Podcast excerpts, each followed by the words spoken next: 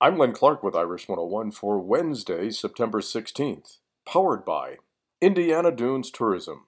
For information about Indiana's National Park, visit indiana dunes dot com. The Fighting Irish are one and oh and preparing for this weekend's game against the University of South Florida. The Bulls enter Notre Dame Stadium on Saturday at one and oh after defeating the Citadel twenty-seven to six. It will also be game number two for offensive coordinator Tom Reese.